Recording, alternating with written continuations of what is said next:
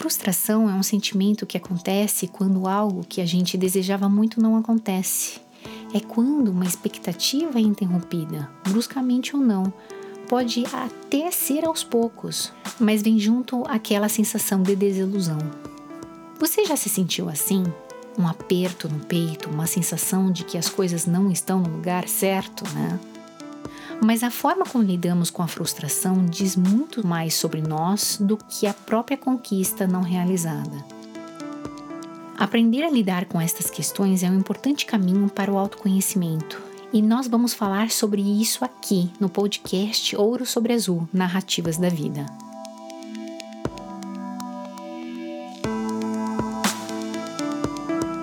Você já desejou muito uma coisa que não aconteceu? Desde coisas simples do dia a dia a sonhos que poderiam mudar a sua vida por completo. Um emprego novo, mudar de cidade, conquistar uma pessoa amada. Você já se envolveu tanto com esses desejos que nem percebeu que existiam outras possibilidades na vida e, quando eles não foram realizados, sentiu-se completamente frustrado? E como lidou com isso?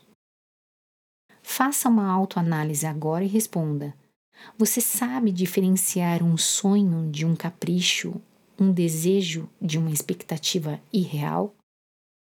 Não se preocupe. Se você não puder responder, na verdade, essa é uma questão bastante complexa. Descobrir o nosso real desejo e saber lidar com a frustração de não alcançar o que a gente quer é uma das maiores dificuldades da vida. Começa na infância quando aprendemos a ouvir não. Você pode perceber que algumas crianças têm mais dificuldades do que outras ao receber um não como resposta, e isso pode perdurar durante toda a vida adulta. Tem a ver com personalidade? Tem, mas ouvir e aceitar os nãos que a vida nos dá também tem a ver com aprendizado, com resiliência, Muitas vezes, mas muitas mesmo, vamos passar por situações que não nos agradam. Gente, isso se chama vida e nem sempre ela acontece do jeito que a gente quer. Aliás, é muito difícil que as coisas saiam exatamente como planejamos.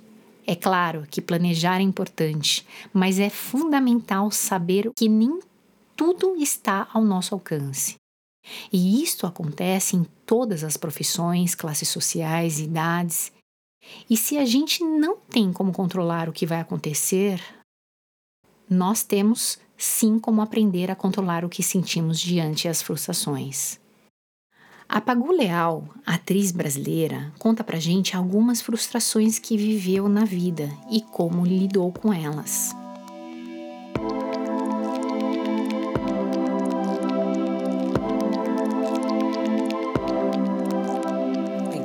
Frustrações, talvez a carreira artística né, de uma atriz seja uma coleção delas, se você for ver.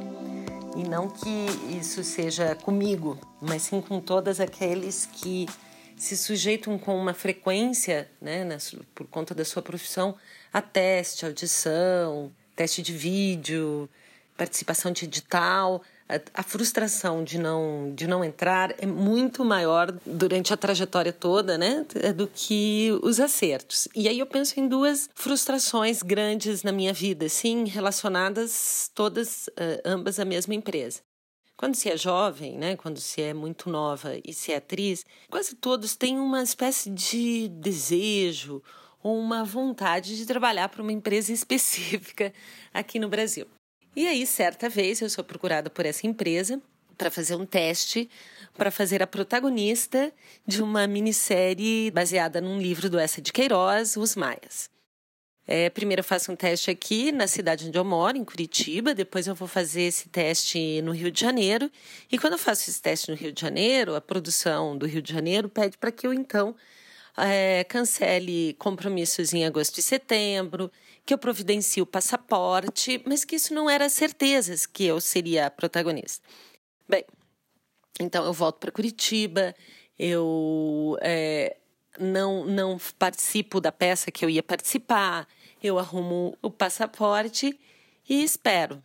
Espero e espero, e agosto ia chegando, até que eu então entro em contato e digo: é, ok, tudo que vocês me pediram eu fiz. Ah, a produção não entrou em contato, pagou desculpa, é, não ficou para essa vez, mas nós temos aqui um ótimo teste seu. Então vocês imaginam, né? Daquilo que podia ser o protagonismo de uma série virar desculpa, não ligamos para vocês. E aí isso acontece mais uma vez depois quando eu, eu participo de uma seleção para a teledramaturgia da mesma empresa. E nisso você assina vários contratos, você passa pelos testes, né? Eles também te agradam um pouco porque você vai ali integrar aquela equipe e tal e de repente você não, eles não ligam mais. Aconteceu essas duas vezes. A primeira vez eu era muito jovem e aí então aquilo me marcou assim como por que não eu, né? O que, que eu fiz de errado? E aí, depois, a conclusão óbvia é que não é nada errado e nem pessoal. É só não é para você. Tem forças, tem relações anteriores da, das outras atrizes que fizeram, relações de confiança entre elas e os diretores é, aquele lugar que você queria era de outra pessoa que estava lá mais tempo, mas você precisava figurar ali como uma concorrente à altura para aquela pessoa legitimar o papel daquela pessoa, tal. Então esse esse lugar da pessoa que está ali quase e não consegue, vai e não consegue, foi uma constante na minha vida. E eu devo dizer que ao longo dela eu aprendi então como eu lido com isso, né? Como eu lidei na situação foi ficar muito braba, me senti muito rejeitada e depois de algum tempo, alguns meses, entender que não era para mim. Eu não sei se é verdade, mas era o que eu precisava pensar. Não era para mim. Que bom que eu fiquei aqui na minha cidade natal, fazendo as coisas que aí, os projetos que eu me, me engajei. Hoje em dia, olhando para trás,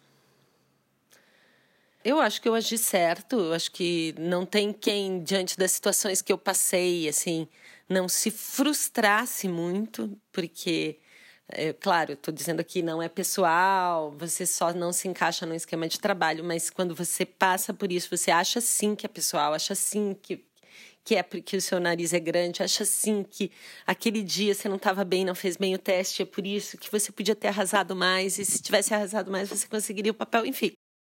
Essa coisa do que eu poderia ter feito, eu já não faço mais. Né? Eu já não penso sobre os erros, porque entendo que essas circunstâncias aí de provação, de teste de seleção, de audição, é o que eu consigo fazer naquele dia. É, a performance quase que intuitivamente, né? Porque esses ambientes são todos é, um pouco nervosos, né? A gente vai para esses testes e fica muito nervoso e, e tem muita gente ali no estúdio te avaliando tal. Então você tem que meio que tacar um foda-se, se gostarem, gostarem. Mas hoje a minha expectativa em relação à aprovação dessas pessoas diminuiu muito. Né? Não são essas pessoas que atestam mais sobre a minha qualidade de trabalho. Vocês não querem? I'm so sorry.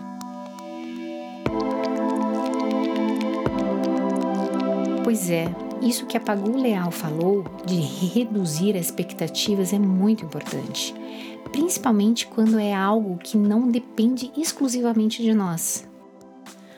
Para entender um pouco mais sobre essa questão, nós vamos ouvir a psicanalista Cláudia Serachuk.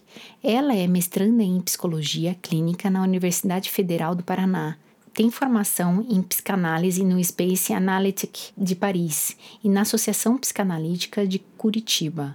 Atualmente, ela atende num consultório de forma presencial e remota. A Cláudia fala sobre a frustração e faz uma análise muito interessante sobre o tema. Para entendermos então o que é a frustração, é necessário entender antes o mecanismo que opera na relação entre o desejo e o objeto desejado. Isso a partir da psicanálise, que é o meu instrumento de trabalho. Então, por aí, objeto, né, entenda-se também como algo material, alguém, um objetivo, algo a que se visa, né? Então, a partir daí, quando você não tem a necessidade atendida, chamamos isso de privação. Quando você tem algo do campo da fantasia, de uma expectativa, né, que não é realizada, pode-se pensar em frustração. E quando é no campo do desejo, que muitas vezes nos é oculto a nós mesmos, né? Isso se chama castração, que é quando você realiza, assume que aquilo não é possível. Né? Você entende que faz um trabalho de, de entendimento que não é possível ter aquilo a que se almeja. E mais especificamente, a frustração é quando se tem, então, essa expectativa que ela pode ser fantasiosa ou não, ou ela pode ser, enfim, executada de forma difícil, de forma, enfim, que não, não realize os objetivos, né? Que não se concretiza. E aí isso retorna para o indivíduo como uma frustração, né? Que é o nome desse sentimento de que algo falhou ali nesse processo. Pois é. E o que a gente faz quando a gente se depara com essa falha? Não dá para gritar, não dá para chorar, não dá para se jogar no corredor do supermercado. Quer dizer, até dá, né? Se você tiver menos de dois anos, não é? Mas o ideal é que, com o tempo, a gente vai entendendo que essas falhas, essas quebras na expectativa fazem parte da vida. E quem não entende isso pode estar passando por um processo de baixa tolerância à frustração. A psicanalista Cláudia Serachuk explica mais sobre isso.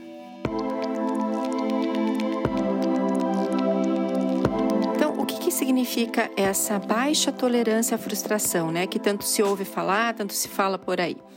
É, claro que a gente tem vários. É, tem um, um, certo vocabulário que pertence muito mais ao mundo organizacional do que ao mundo pessoal ou psíquico, né? E, inclusive, esse talvez também seja um deles, né?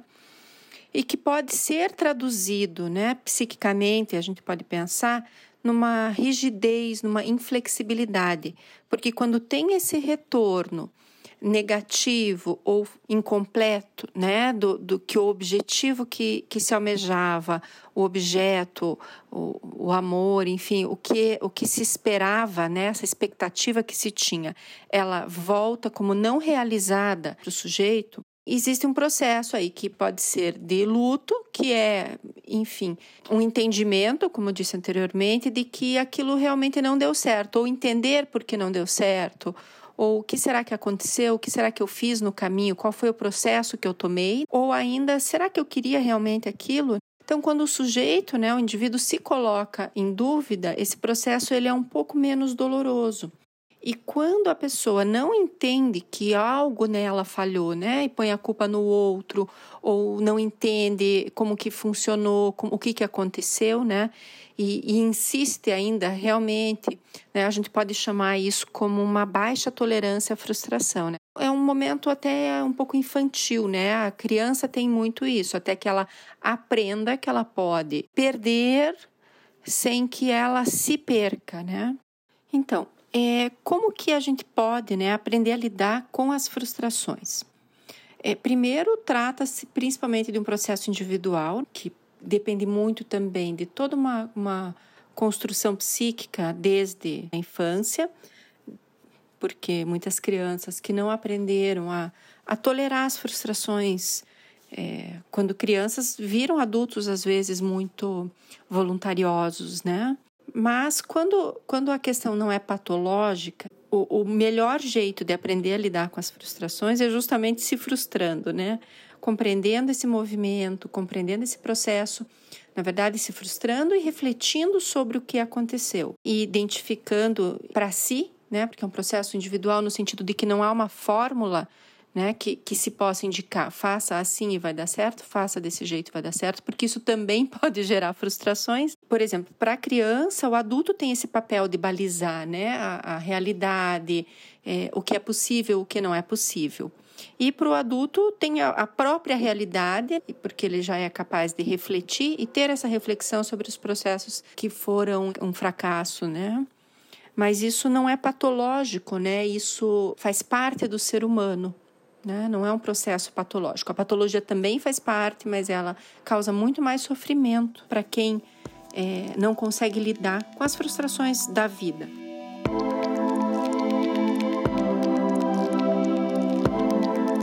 Pois é, entender esse processo que a Cláudia falou e principalmente compreender que as frustrações fazem parte da vida é um caminho muito importante para o autoconhecimento.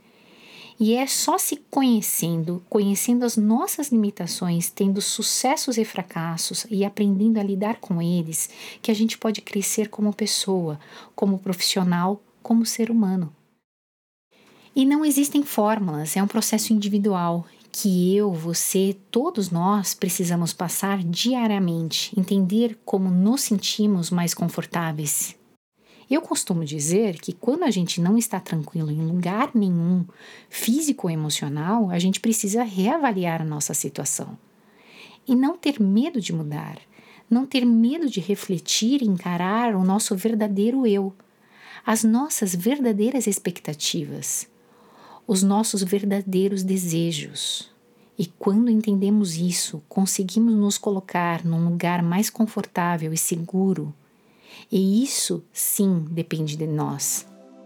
Você está disposto a realizar esse processo de autoconhecimento? Eu aposto.